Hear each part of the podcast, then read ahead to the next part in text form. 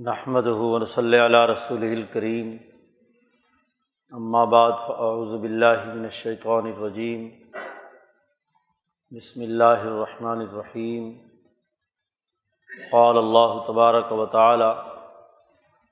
یا ایھا الناس اعبدوا ربکم الذی خلقکم والذین من قبلکم لعلکم تتقون۔ وقال النبی صلی اللہ علیہ وسلم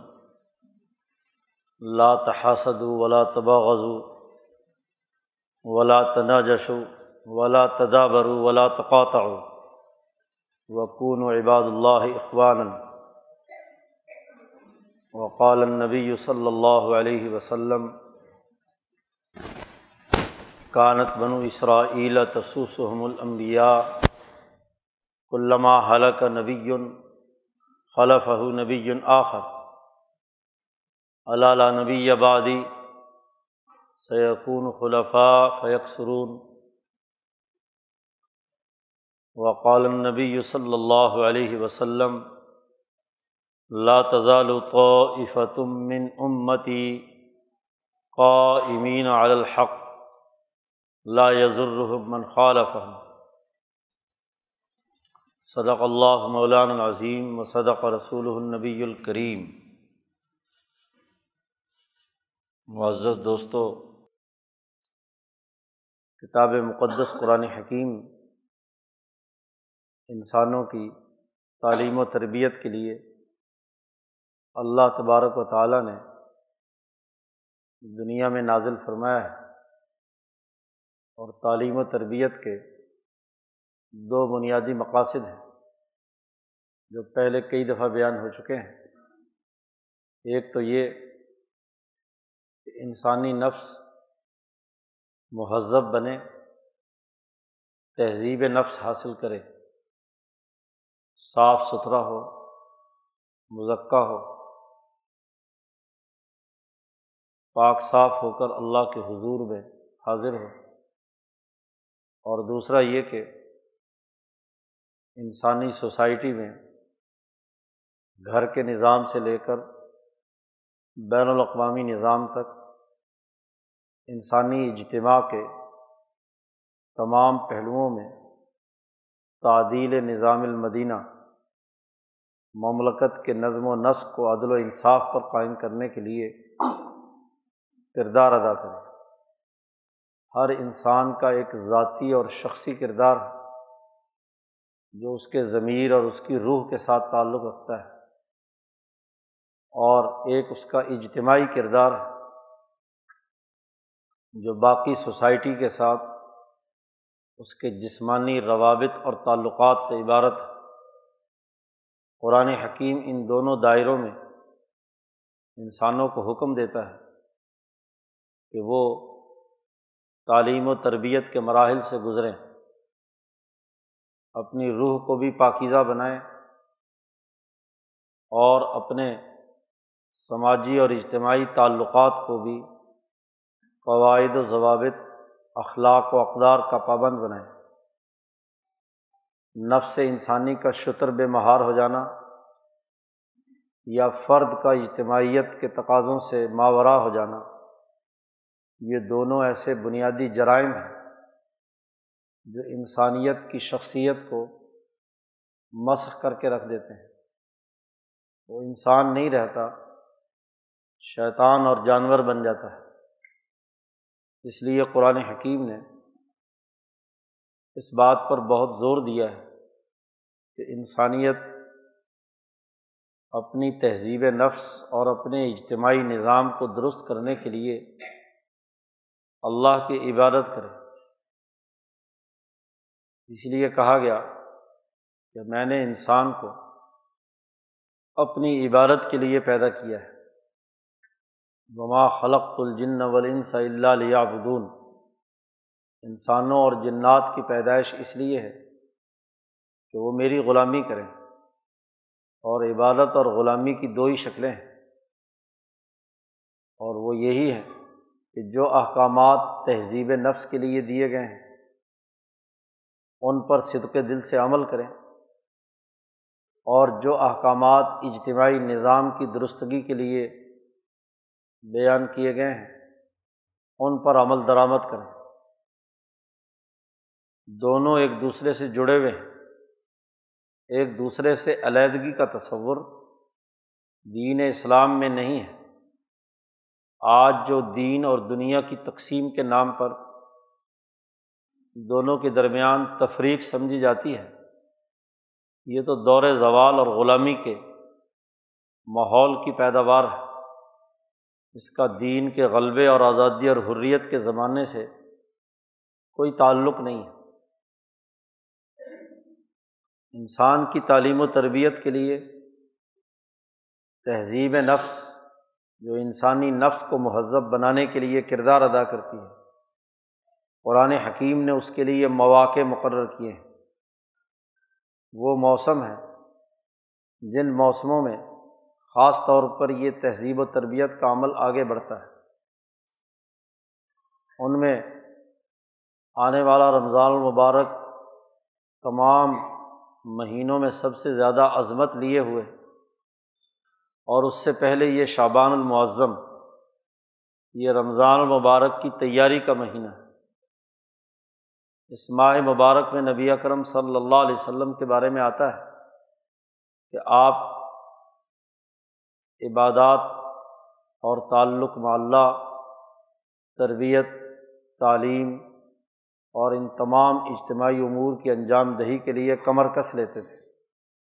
شعبان کے مہینے میں ہی تیاری شروع کر دیتے تھے رمضان المبارک کی۔ یہ اس مہینے کی بنیادی خصوصیت ہے، بالخصوص تہذیب نفس کے حوالے سے، کہ آپ صلی اللہ علیہ وسلم کا معمول رہا ہے کہ آپ اس مہینے میں تیاری شروع کر دیتے تھے اگلے مہینے کے لیے۔ یہ وہ بنیادی خصوصیت ہے جو اس ماہ مبارک کی ہے۔ اللہ پاک نے ارشاد فرمایا ہے کہ یا ایھا الناس اعبدوا ربکم، اے انسانوں، تمام انسانیت کو مخاطب کیا ہے کہ تم اپنے رب کی عبادت کرو، وہ رب جس نے تمہیں پیدا کیا ہے، تمہاری تخلیق ہوئی ہے، اور صرف تمہاری ہی نہیں بلکہ تم سے پہلے جتنے انسان بنے ہیں، ہمارے سے پہلے جو لوگ پیدا ہوئے ہیں، ان تمام کو بھی اسی اللہ تبارک و تعالیٰ نے پیدا کیا ہے۔ وہی رب ہے، پرورش کرنے والا ہے، نقص سے نکال کر کمال کی طرف لے جانے والا ہے۔ تو اس رب کی عبادت کرو۔ الذی خلقکم، جس نے تمہیں پیدا کیا ہے۔ انسان اپنی تخلیق پر غور کرے اور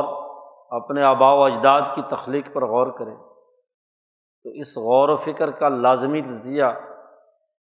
اللہ کے سامنے سربسجود ہونا، عبادت الہی کو اپنا اوڑھنا بچھونا بنانا، یہ اس کی تخلیق کا لازمی نتیجہ اور اثر ہے۔ اس لیے اللہ پاک نے فرمایا ہے وَفِي أَنفُسِكُمْ أَفَلَا تَتَفَكَّرُونَ، کیا تم اپنی روحوں میں نہیں جھانکتے، اپنے نفس میں غور و فکر نہیں کرتے، اپنے آپ کو نہیں دیکھتے کہ تمہیں کیسے ایک متنوع اور پیچیدہ مخلوق کے طور پر تمہاری پیدائش کی گئی ہے۔ تمہارے علاوہ جتنی بھی مخلوقات ہیں ان میں وہ صلاحیت اور استعداد نہیں ہے جو تمہارے اندر ہے۔ جانور ہوں، نباتات ہوں، معدنیات ہوں، یا نورانی مخلوق ہو، فرشتے، جن میں حیوانی خصوصیت کچھ نہیں، تمام امور بڑی جامعیت کے ساتھ تمہارے نفس کے اندر ودیعت کر دیے گئے ہیں۔ انسانی نفس ایک بہت ہی جامع اور کامل نمونہ ہے اس پوری کائنات میں ذات خداوندی کے تخلیق کا ایک اہم شاہکار ہے۔ تو نفس انسانی میں غور نہیں کرتے تمہاری روح کے تقاضے کیا ہیں، تمہاری روح حیوانی، تمہاری روح ملکوتی، تم ایک یونیک فرد کے طور پر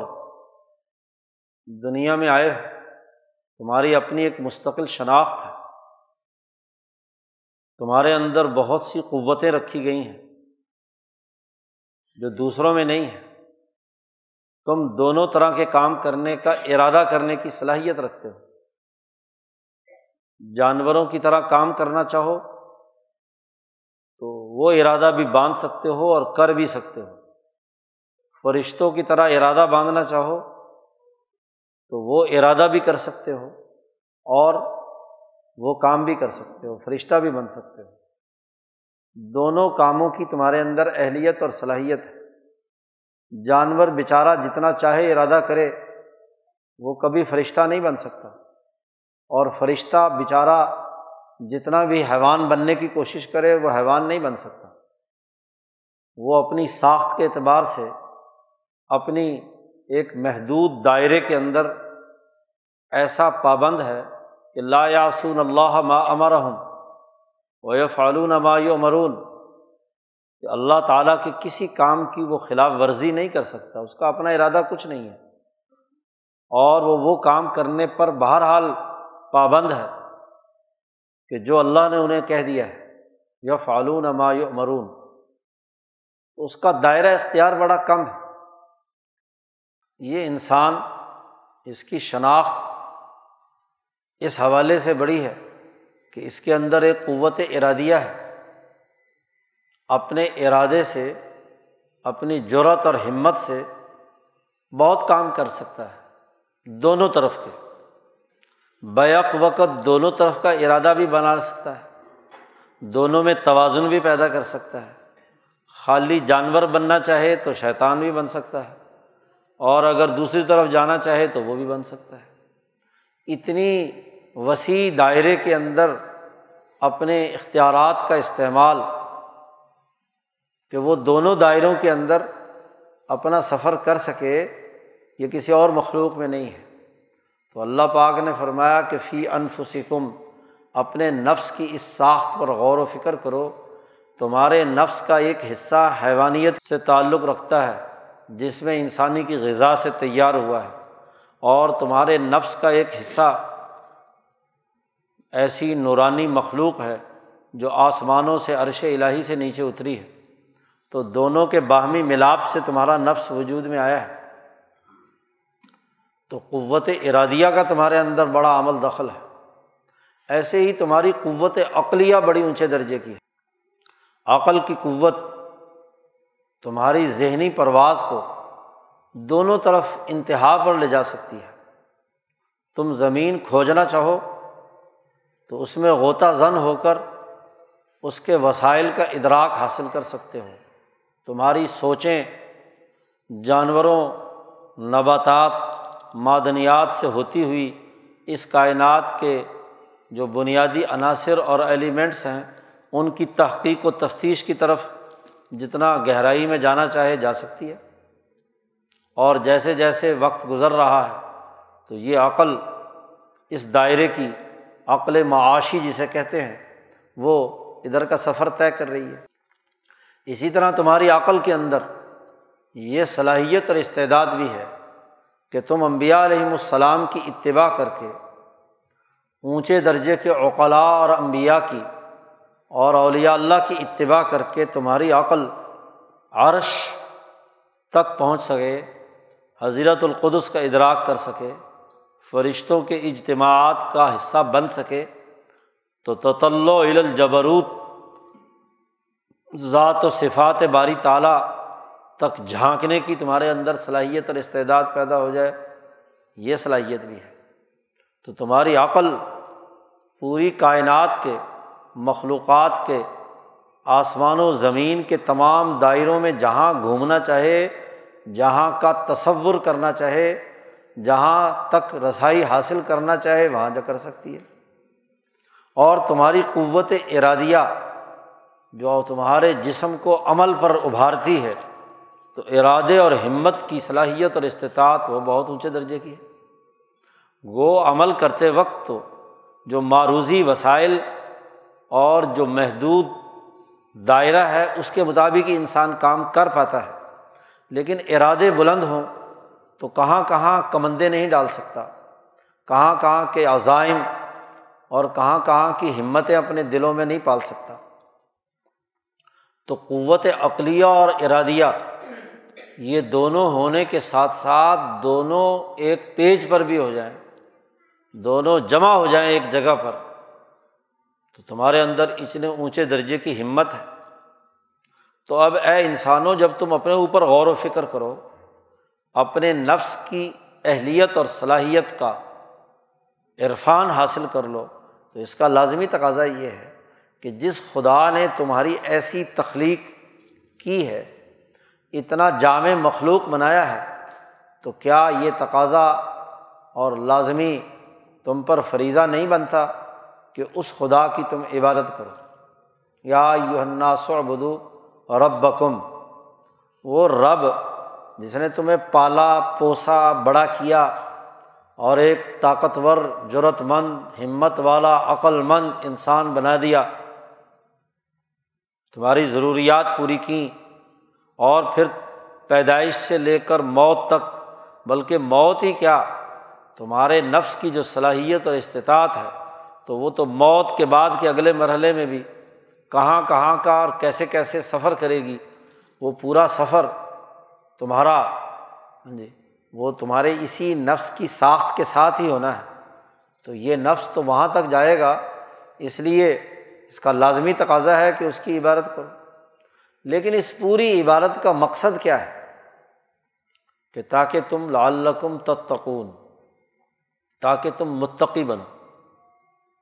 تقویٰ کی حقیقت وہ اس حدیث میں بیان کی جو ابھی ہم نے خطبے میں سنی۔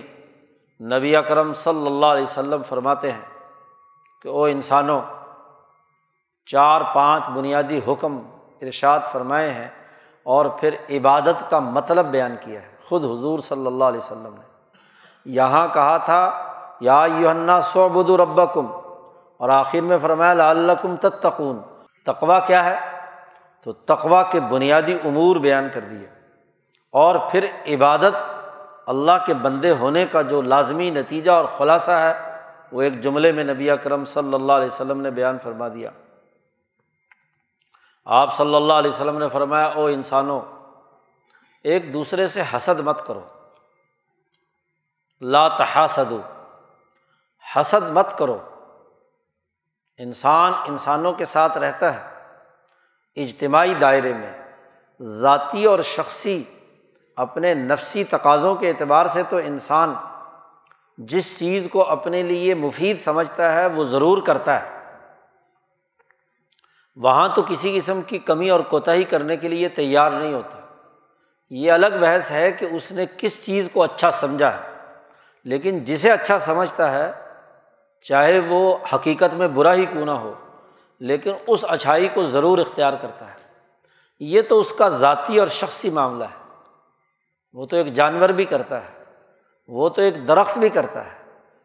وہ تو ایک معدن بھی اپنی کیمسٹری میں اس بات کا تقاضا کرتا ہے کہ وہ جن ایلیمنٹس پر مشتمل ہے اس کے مطابق وہ اپنی ساخت کو مکمل کرے۔ تو جب ہر معدن، ہر نبات، ہر انسان اپنی ذاتی اور شخصی طور پر تو یہ کام کرتا ہے، لیکن جب تمہارا رشتہ دوسرے انسان سے جڑتا ہے، خواہ وہ میاں بیوی کا رشتہ ہو، اولاد ماں باپ کا رشتہ ہو، خریدار اور فروخت کنندہ کا رشتہ ہو، رشتے ناطے اور صلہ رحمی سے متعلق امور ہوں، سیاسی معاملات ہوں، معاشی معاملات ہوں، قومی نظام ہو، بین الاقوامی نظام ہو، ان تمام میں جب انسانوں کے درمیان دو انسانوں کے ارادوں میں ٹکراؤ پیدا ہو، دو انسانوں کی عقل میں ٹکراؤ پیدا ہو، دونوں کے مفادات میں ٹکراؤ پیدا ہو،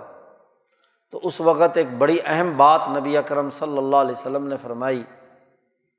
کہ دیکھو ایک دوسرے سے حسد مت کرو، ایک دوسرے سے حسد مت کرو۔ حسد کیا ہے؟ حسد یہ ہے کہ اگر کسی انسان کے پاس کوئی ایک نعمت موجود ہے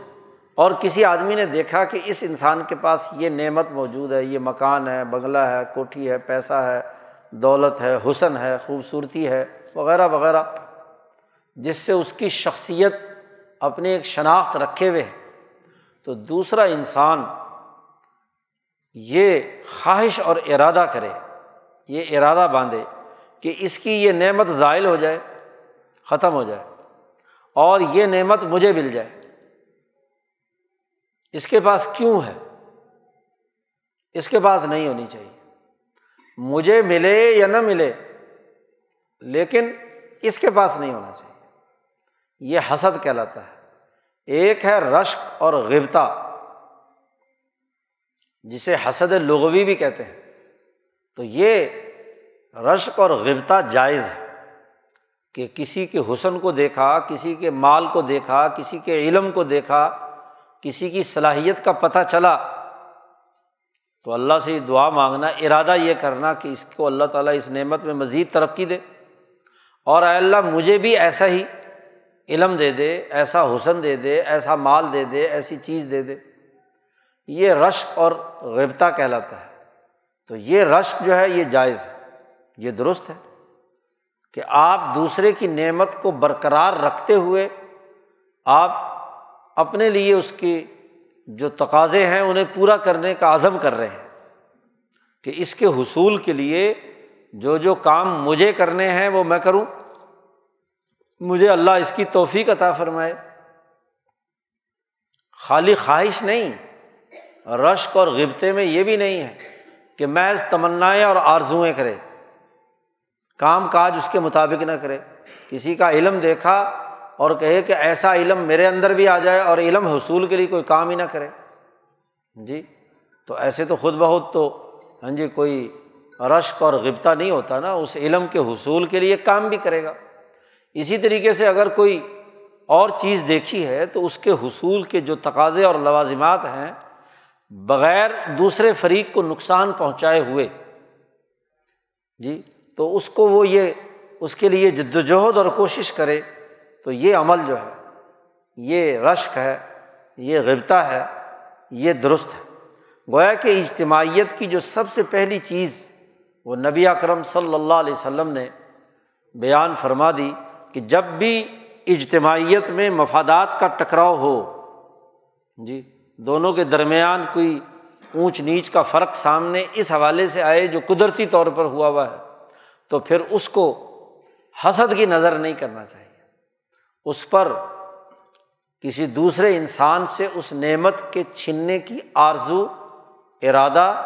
یا عقلی وسائل اور ذرائع استعمال نہ کیے جائیں، بلکہ اپنے لیے حصول کی جدوجہد اور کوشش کا راستہ اپنائے۔ اسی طرح دوسری بات جو اس حدیث میں فرمائی، ولا تباغضوا، ایک دوسرے سے بغض اور عداوت بھی مت رکھو۔ اجتماعیت کا دوسرا اہم ترین عمل ہے کہ آپ نے کسی کو جی حسد تو کیا نہیں، لیکن اس لیے نفرت ہے، بغض ہے کہ اس کے پاس یہ چیز کیوں ہے۔ نسلی تفاخر ہو، مالی طور پر کیا ہے، کسی کے اپنی محنت اور مشقت سے کوئی چیز کمائی ہے تو اس سے نفرت کرنا، بغض کرنا، مذہبی بغض ہو، نسلی بغض ہو، ہاں جی برادری کا بغض ہو، طبقاتی بغض ہو، انسانوں کے درمیان بغض اور ایک دوسرے سے بغض رکھنا، یہ دونوں طرف سے ایک ایسی آگ لگی ہوئی ہوتی ہے جو دراصل بغض کرنے والے کے نفس کو ہی جلاتی ہے۔ حسد بھی ایک نفسانی مرض ہے جو نفس کی صلاحیت اور استعداد کو بگاڑ دیتا ہے۔ جب آپ نفس پر غور و فکر کریں گے تو نفس کا یہ مرض ہے کہ وہ حسد کرے۔ نفس کی اصل صلاحیت اور ترقی یہ ہے کہ وہ حسد کے بجائے رشک کرے۔ ایسے ہی نفس کا یہ مرض ہے کہ وہ دوسرے کے ساتھ بغض رکھے۔ بعض لوگوں کو بلا واسطے کا بغض ہوتا ہے۔ ایک بغض وہ ہے جو کسی حق بات پر ہے، کفر پر، ظلم پر، اس سے نفرت رکھنا۔ اس بغض کا تو خود اللہ پاک نے حکم دیا ہے کہ بدا بیننا و بینکم العداوۃ والبغضاء ابدا حتی تؤمنوا باللہ وحدہ، کہ ان لوگوں سے بغض رکھنا جو ظلم، انسان دشمنی کا کردار ادا کرتے ہیں، کفر اختیار کیے ہوئے ہیں، اس اللہ کو جو محسن انسانیت اور خالق کائنات ہے اس کا شکر ادا نہیں کرتے، تو اس کے ساتھ بغض رکھنا یہ تو نفس کی ضرورت ہے۔ نبی اکرم صلی اللہ علیہ وسلم نے فرمایا کہ اللہ کے لیے محبت کرنا اور اللہ کے لیے بغض رکھنا یہ تو انسان کے بندہ ہونے کی نشانی ہے، اللہ کی عبادت کرنے کی نشانی ہے، گویا کہ وہ اللہ کے لیے سارے کام کر رہا ہے۔ لیکن سفلی مفادات، ذاتی تقاضوں اور خواہشات، کسی نسلی بنیادوں پر، کسی طبقاتی بنیادوں پر، کسی نقصان پہنچانے کے نقطہ نظر سے دیگر انسانوں سے بغض رکھنا یہ نفس کی بیماری ہے۔ اور پھر یہاں عربی جاننے والے جانتے ہیں کہ دونوں پر لا تحاسدوا ولا تباغضوا، جی، کہ دونوں ایک دوسرے سے حسد نہ کریں، یک طرفہ کی بات نہیں ہے، کیونکہ جب آپ ایک سے حسد کریں گے تو وہ بھی آپ سے کرے گا، آپ جب ایک سے بغض رکھیں گے تو وہ بھی آپ سے بغض رکھے گا۔ تو دونوں کو حکم دیا گیا ہے کہ دو افراد، دو قومیں، دو نسلیں، دو اجتماعات، دو طرح کے تعلقات، دو فریق کہیں بھی ہیں، وہ دونوں ایک دوسرے سے بغض اور عداوت کا اظہار مت کریں، ولا تباغضوا۔ ایک اور بات بھی نبی اکرم صلی اللہ علیہ وسلم نے ایک روایت میں بیان فرمائی، ولا تناجشوا۔ نجش اس زمانے میں ایک خرید و فروخت کا طریقہ تھا، جی، جس میں دھوکے کا عنصر زیادہ غالب تھا، ایک فریق کو نقصان ہونے کا اور ایک فریق کے فائدے کی بات تھی، کہ خرید و فروخت کے اندر ایسا معاملہ کہ جس میں ایک فریق کا یقینی طور پر نقصان ہے، تو ایسا نجش کا معاملہ، خرید و فروخت کا معاملہ، اس کو نبی اکرم صلی اللہ علیہ وسلم نے منع فرمایا کہ یہ نہیں، یہ بھی اجتماعیت کو توڑنے کا عمل ہے۔ بغض گھر میں بھی ہو سکتا ہے، حسد گھر میں بھی ہو سکتا ہے، لیکن نجش بازار میں ہوگا، جی، گویا کہ معیشت کے بازار میں جو خرید و فروخت، لین دین کا عمل ہے، وہاں بھی ہر وہ معاملہ جس معاملے میں غبن ہو، دھوکہ ہو، کسی ایک فریق کو نقصان پہنچتا ہو، تو ایک دوسرے کو نقصان پہنچانے کے نقطہ نظر سے کیے جانے والے معاملات مت اختیار کرو۔ اور اس کو اتنا آگے بڑھا دیا کہ اگلے جملے میں فرمایا کہ تم میں سے کوئی آدمی کسی بھائی کے سودے پر سودے کی بات مت کرے۔ ایک آدمی نے ایک چیز خریدنے کے لیے تیار ہے اور وہ اس نے کوئی رقم لگائی ہے، تو صرف ریٹ بڑھانے کے لیے دوسرا آدمی اس سے زیادہ رقم لگا کر، ابھی جب تک وہ اس کو چھوڑ کر چلا نہ جائے، جی، رکھ نہ دے، اس وقت تک تم اس کے بارے میں کسی قسم کا ریٹ مت لگاؤ اور سودا مت کرو، کیونکہ ایک کا دوسرے پر بیع کرنا کئی کئی شکلیں ہیں۔ ایک شکل یہ بھی ہے کہ ایک نے سودا کیا اتنے پیسوں میں، دوسرے کو پتہ چلا تو اس نے جا کر مالک سے کہا کہ بھئی میں اتنے ڈبل پیسے دیتا ہوں، یہ مجھے دے دو،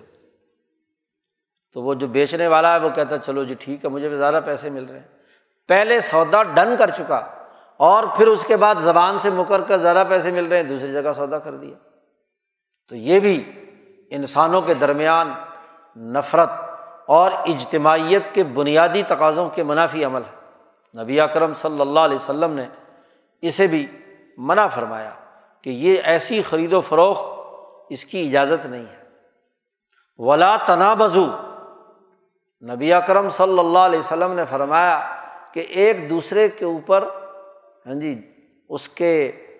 ایسے نام سے پکارنا، اس طریقے سے اس کو بلانا جس سے وہ چڑھتا ہو، اس کو کیا ہے، کسی قسم کا کیا ہے، نفرت ہوتی ہو۔ یا ایک بیع تھی خرید و فروخت کے حوالے سے کہ بس جی جہاں آپ نے کوئی چیز پھینک دی، بہت ساری چیزیں رکھی ہوئی ہیں، پھینک دی تو ہاں جی اس کو کہا کہ جی یہ میری ہو گئی۔ تو کہیں بھی کسی بھی جگہ پہ جی اچھا سودا، برا سودا، جہاں بھی چلی جائے تو اس کو ہاں جی وہ کہتے تھے۔ تو ایسی بیع کو بھی کیا ہے، نبی اکرم صلی اللہ علیہ وسلم نے منع فرما دیا۔ اور کسی کے غلط نام سے پکارنے کو بھی نبی اکرم صلی اللہ علیہ وسلم نے فرما دیا۔ قرآن نے خود کہا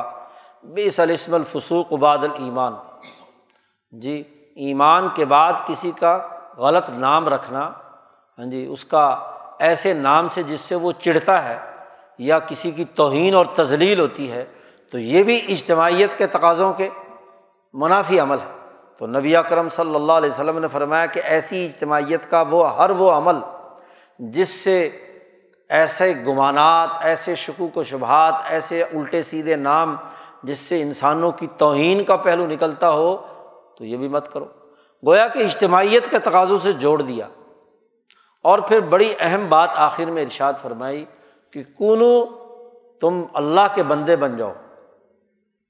عباد اللہ بن جاؤ، اللہ کے بندے بن جاؤ، اور ساتھ ہی جملہ فرمایا ایسے اللہ کے بندے جو بھائی بھائی ہوں۔ ایسے بندے نہیں چاہیے جو ایک دوسرے کی جڑیں کاٹتے ہوں۔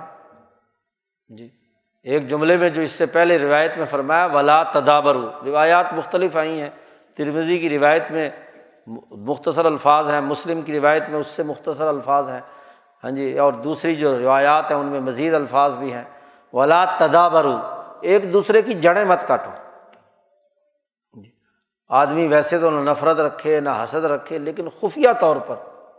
ہاں جی، دوسرے بندوں کے ذریعے سے ادھر ادھر سے شرارتیں کر کے دوسرے کی جڑیں کاٹنے کا کام کرے، تو یہ بھی نبی اکرم صلی اللہ علیہ وسلم نے ہمارا فرمایا کہ یہ عمل بھی اجتماعیت کے خلاف بات ہے۔ اب چاہے کوئی قوم دوسری قوم کی جڑیں کاٹے، کوئی ملک دوسرے ملک کی جڑیں کاٹے،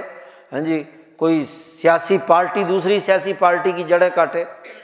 نفرتیں پیدا کرے، ہاں جی، کوئی مذہبی گروہ دوسرے مذہبی گروہ کے خلاف اس طرح کی حرکتیں کرے، تو یہ،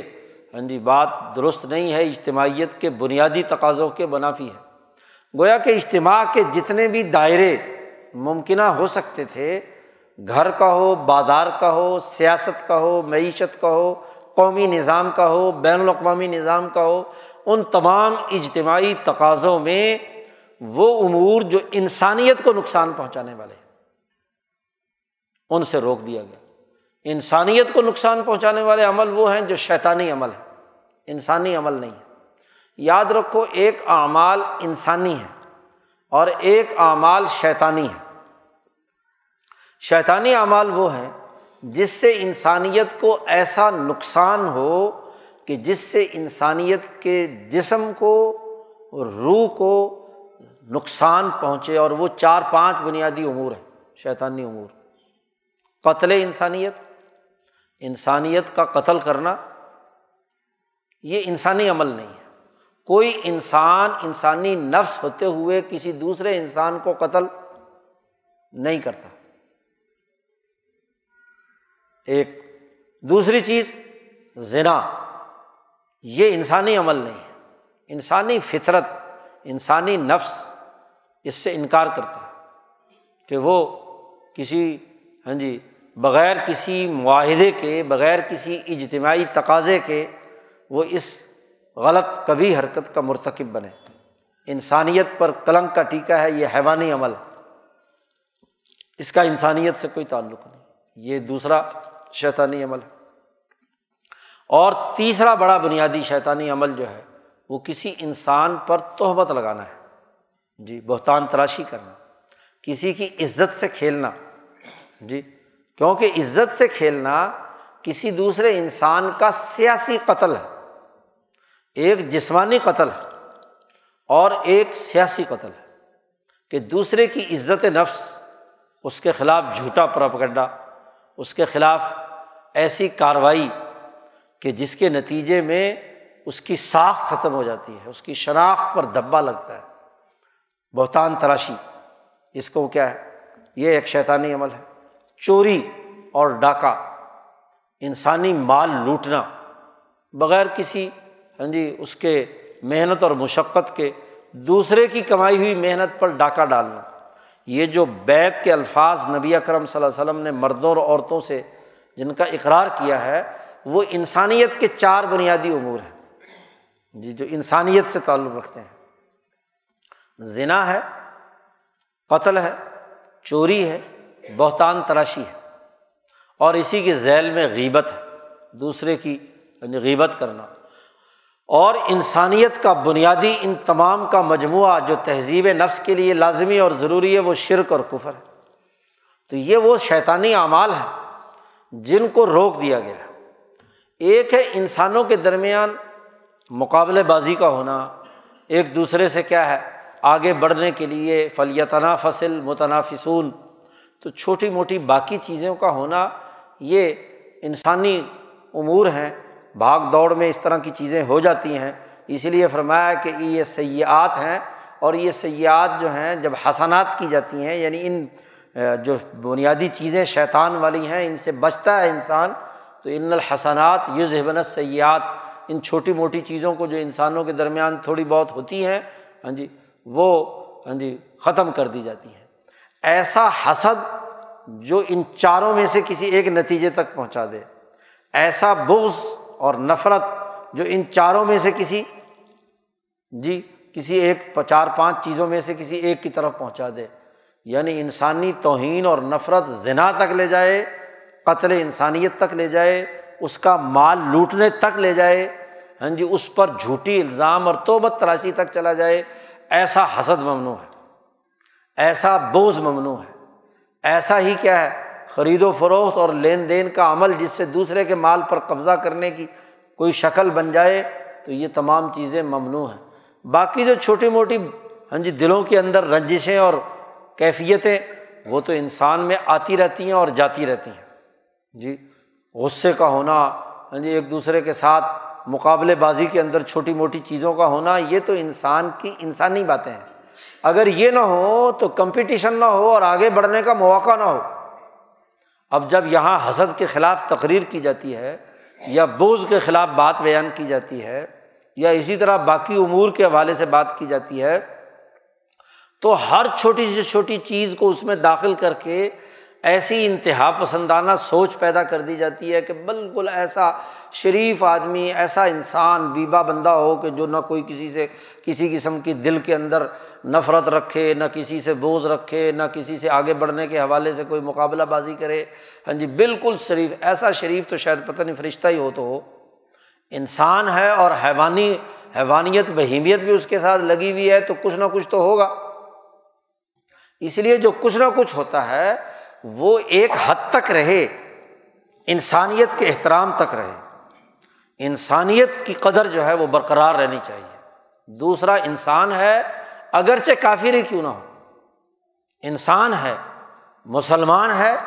انسان ہے۔ انسانیت کو بلا وجہ قتل کرنا، بلا وجہ جرم تک پہنچانا، انسانیت کو نقصان پہنچانے تک کا عمل کرنا، یہ کیا ہے ممنوع ہے۔ اور اگر انسان بھی جانور بن جائے اور وہ انسانی معاشرے میں کینسر کی شکل اختیار کرے،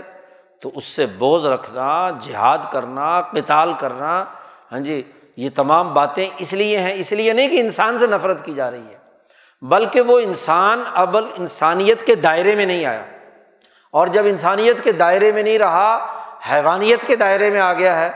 جانور بن چکا ہے یا شیطان بن چکا ہے، تو اس کا دنیا میں زندہ رہنا وہ اس کے باقی انسانیت کے لیے نقصان دہ ہے، اس لیے اس کا خاتمہ ضروری ہے۔ اور یاد رکھیے یہاں اس باریک بینی کی بات کو بھی سمجھنے کی ضرورت ہے۔ ایک جہاد اور قتال وہ ہے، امام شاہ ولی اللہ نے حجت اللہ میں بڑی خوبصورتی سے اس کی وضاحت کی ہے، ایک جہاد اور قتال وہ ہے کہ جو نبی اکرم صلی اللہ علیہ وسلم نے ان تمام لوگوں کے ساتھ کیا جن کے بارے میں اللہ نے بتلا دیا کہ ختم اللہ علی قلوبہم وعلی سمعہم وعلی ابصارہم غشاوہ، کہ ان کی ہدایت کا اب کوئی راستہ، یعنی یہ شیطنت کے اس درجے تک پہنچ چکے ہیں کہ ان کا دنیا پہ زندہ رہنا انسانیت کے لیے،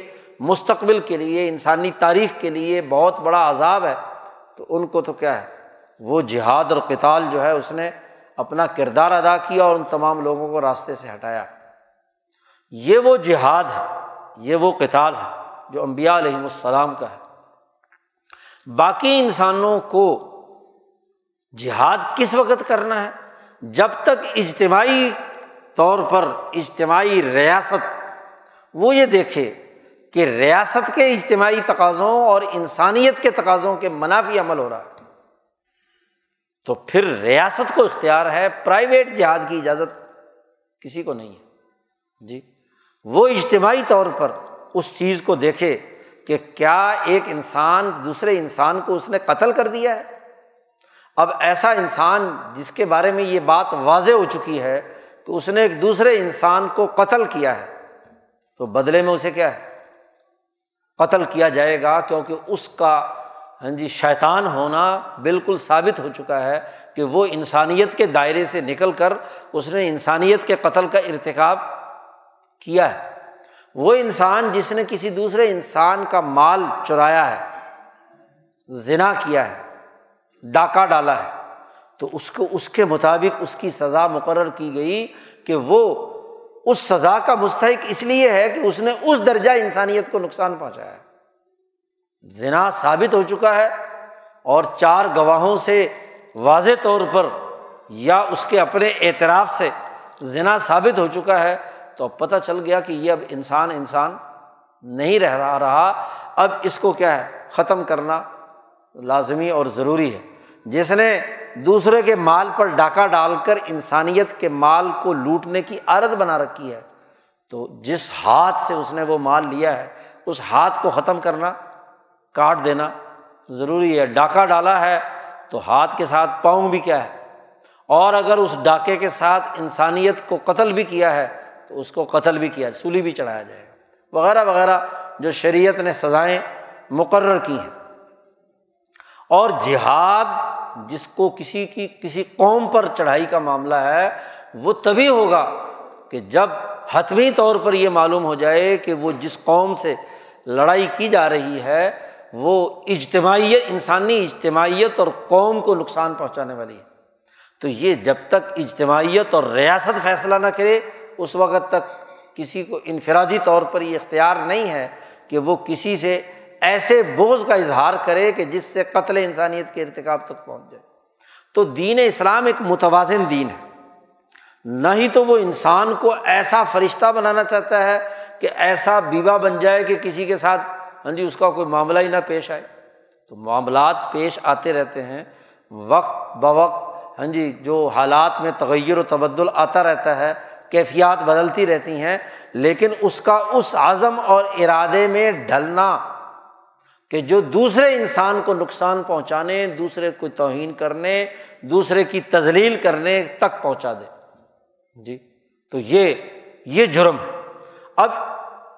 یہ تمام باتیں بیان فرما کہ نبی اکرم صلی اللہ علیہ وسلم نے فرمایا کہ تم میں بھائی چارہ ہونا چاہیے، اللہ کے بندے بنو اور ایسے بندے بنو جو آپس میں بھائی بھائی ہوں۔ گویا کہ عبادت کا لازمی تقاضا ایسی اجتماعیت ہے جو اخوت پر مبنی ہو، بھائی چارے پر مبنی ہو، اور بھائیوں کے درمیان بھی دلوں میں اگر کوئی تھوڑا بہت آتا ہے تو آتا تو ہے، لیکن اس کو اس حد تک پہنچا دینا کہ جس سے ہاں جی انسانیت کا نقصان ہو، جس سے ہاں جی دوسرے کا ایسا نقصان ہو جو قتل کی نوبت تک پہنچا دے، ایسی نفرتوں تک پہنچا دے کہ مالی نقصان پہنچایا جائے، تہمت لگائی جائے، کسی دوسری توہین و تذلیل کے معاملے تک پہنچا دیا جائے، تو یہ جرم۔ تو یہ بنیادی جو امور نبی اکرم صلی اللہ علیہ وسلم نے واضح کر دیے تاکہ وہ اجتماعی تقاضا مکمل ہو۔ تہذیب نفس ان تمام چیزوں پر مشتمل ہے، اور اس تہذیب نفس کا لازمی نتیجہ ہاں جی کسی مملکت کے نظم و نسق کا عدل و انصاف پر قائم ہونے کی صورت میں ظاہر ہوگا۔ تو گویا کہ ایک دوسرے سے جڑے ہوئے ہیں، تو یہ شعبان کے مہینے میں جو رمضان کی تیاری ہے وہ اسی تناظر میں ہو۔ ہوتا یہ ہے کہ پندرہ شعبان کے ایک رات مقرر کر رکھی ہے اپنی طرف سے ہاں جی، اور اس رات کے اندر تو کہتے جی بڑی نفلیں پڑھو، عبادتیں کرو، اور یہ کرو اور وہ کرو، باقی پورا سال چھٹی جی۔ شعبان کے مہینے میں بہت کمزور احادیث ہیں جن سے کیا ہے یہ شعبان کے مہینے کی بات کی جاتی ہے، ورنہ تو باقی تو سب رسومات ہیں، لوگوں نے گھڑ لی ہیں۔ عام روٹین کے مطابق فرض نماز ادا کر لینا عشاء کی اور فجر کے، اور جو توفیق ہو انسان اس رات عبادت کرے۔ اس رات کیا عبادت کرے، نبی اکرم صلی اللہ علیہ وسلم تو پورا شعبان عبادت کرتے تھے۔ ہم نے بڑا آسان سا نسخہ اپنا لیا کہ جی بس پورے شعبان میں سے ایک یہ، اور رمضان میں سے کوئی لیلۃ القدر اپنے خیال کے مطابق ستائیسویں بنا لی، ان دو میں تو کیا ہے، عبادت کرو اور باقی چھٹی، چاہے جڑیں کاٹو، کہ بغض رکھو، نفرت کرو، حسد کرو، اجتماعیت کو توڑو، ہاں جی بہت مہنگی قیمتوں کے ساتھ مال بیچو، خرید و فروخت میں جو چاہے جھوٹ، دغا بازی، لپا ڈگی، ہر طرح کام کرتے رہو، تو بس ایک رات عبادت کر لو تو بس اگلے پچھلے سارے گناہ معاف ہو جائیں گے۔ اور یہ بھی ایک عجیب تصور ہے کہ چونکہ اس رات میں جی اللہ پاک جو ہے وہ ہاں جی اگلے پورے سال کا رجسٹر حوالے کرتے ہیں، تو اس رات میں فرشتے دیکھیں گے کہ ہاں بندہ بڑا نیک ہے جی، تو اس کے رجسٹر میں لکھ دو کہ جی بہت اب اچھے اس کے لیے اعمال ہوں، تو فرشتوں کو دھوکہ دینا ہے، انہوں نے تو پورے سال کا ڈیٹا جمع کرنا ہے کہ پچھلے شعبان سے بالفرض اگر یہ رات ہے بھی، یہ بات بھی یاد رکھو طے شدہ نہیں ہے کہ یہ وہی رات ہے جس رات کے اندر کیا ہے تمہاری چیزیں تمام امور طے کرتے ہیں، پورے سال میں گھومتی رہتی ہے جی۔ آپ ہی بتاؤ کہ جب پورا سال میں چیز گھومتی رہتی ہے تو پھر کہیں بھی کسی بھی دن ہو سکتی ہے، تو یہ کوئی متعین نہیں ہے۔ بالفرض اگر کچھ روایات کے تناظر میں اس رات میں ایسا کام ہوتا ہے تو وہ پورے سال کا ڈیٹا اکٹھا کریں گے نا جی۔ دنیا میں آپ اپنی مینجمنٹ جب اپنی قائم کرتے ہیں، کسی کمپنی میں، کسی دفتر میں اپنے کسی اہلکار کو ترقی دینی ہوتی ہے ہاں جی، یا اگلے سال کے اس کے بارے میں ہاں جی فیصلے کرنے ہوتے ہیں، تو پورے سال کی حاضری دیکھتے ہیں نا، پورے سال میں کتنے وقت حاضر ہوا، کتنے گھنٹے کام کیا، کارکردگی کیا رہی، یا وہ جو آخری دن جس دن کیا ہے ہاں جی نمبرنگ لگنی ہے اس دن کیا ہے وہ دیکھی جائے گی کہ ہاں جی آج تو بڑی بارہ بجے تک کام کرتا رہا دفتر میں، لہٰذا اس کو کیا ہے ہاں جی زیادہ نمبر دے دیے جائیں۔ تو ایسا تو نہیں ہوتا، یہ پاکستانی نظام میں تو شاید ہو جائے، یہاں دھوکہ دے لو تم، لیکن فرشتوں کو دھوکہ نہیں دیا جا سکتا، اللہ پاک کے ساتھ بھی دھوکہ نہیں کیا جا سکتا، وہ تو ایک ایک بات اس کے پورے ریکارڈ میں ہے کہ پورے سال تم نے کیا کیا، مجموعی طور پر حسد کیا، نفرتیں کی، بغض عداوت رکھا ہاں جی، غلط سودے کیے، خرید و فروخت کی، بھائی نہیں رہے دشمن رہے، آج کی رات سارے کے سارے مسجد میں جمع ہو کر عبادت کرنے لگ گئے، تو یہ نہیں بات، تو پورے مجموعے کو سامنے رکھنا ہے۔ اور اس شعبان المعظم میں تیاری کا مقصد یہ ہے کہ بالفرض اگر پہلے غفلت گزری ہے تو اس غفلت کو دور کر کے عزم اور ارادہ کیا جائے، اور اگلے رمضان المبارک کے مہینے کے روزے اور تراویح اس عزم اور ارادے کے ساتھ ہوں کہ یہ امراض ہمارے اندر سے نکلیں، اجتماعی طور پر جو خرابیاں ہیں وہ دور ہوں، اجتماع درست ہو، اس میں سے ظلم، چوری، ڈاکہ، نفرتیں ختم ہوں۔ لیکن یہاں تو عجیب حال ہے کہ رمضان کا مہینہ ابھی آیا نہیں اور چینی مہنگی ہو گئی، اسٹاک ہو گئی، ملتی نہیں جی، کہتے ہندوستان سے منگانی، اور مختلف چیزیں جو ہیں وہ بھی نہیں دستیاب، تو وہ ان تمہارے سے تو اچھے وہ آسٹریلیا والے ہیں جی، ان کے ایک ہاں جی میلبورن کے جو بڑے بڑے شاپنگ سینٹر ہیں انہوں نے مسلمانوں کے لیے لگا دیا کہ جو حلال چیزیں ہیں وہ رمضان کے مہینے میں پچاس فیصد ڈسکاؤنٹس پر دی جائیں گی، اور یہاں پچاس فیصد فالتو قیمت پر بیچی جائیں گی جی۔ تو یہ کیسے مسلمان ہیں کہ نبی اکرم صلی اللہ علیہ وسلم کی حدیث کے بالکل اور احکامات اور شریعت الہیہ کے متصادم ہاں جی سارا عمل کرتے ہیں، اور پھر ایک رات کی شعبان کی عبادت مقرر کر رکھی ہے پندرہ شعبان کی، اور ایک ستائیسویں جو ہے لیلۃ القدر کی رمضان کی، تو دو راتوں کی عبادت سے اللہ میاں کو دھوکہ دینا چاہتے ہیں، تو ایسا دھوکہ نہیں چلے گا۔ تہذیب نفس کے لیے ضروری ہے کہ تمام کے تمام پورے سال کے تمام دنوں میں اپنے رویے، اپنے اخلاق، اپنا کردار، اپنی اجتماعیت، اپنا قومی اور بین الاقوامی نظام درست خطوط پر استوار کرنے کی تیاری کریں، عزم اور ارادہ پیدا کریں، شعور بنائیں، تبھی کیا ہے دنیا اور آخرت کی کامیابی ہے۔ اللہ تعالی ہمیں عمل کی توفیق عطا فرمائے۔ وآخر دعوانا الحمد للہ رب العالمین۔